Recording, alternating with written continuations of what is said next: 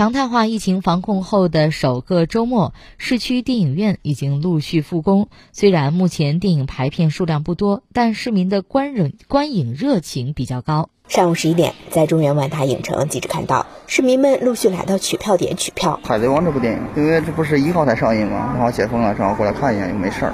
看那个海贼王那个 Red，我们就是平时比较喜欢看电影院看，有氛围感。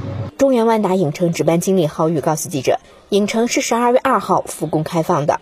开放之前，已经对影城进行了整体的全面消杀。所有的工作人员都会配一个防疫的三件套：面罩啊、手套。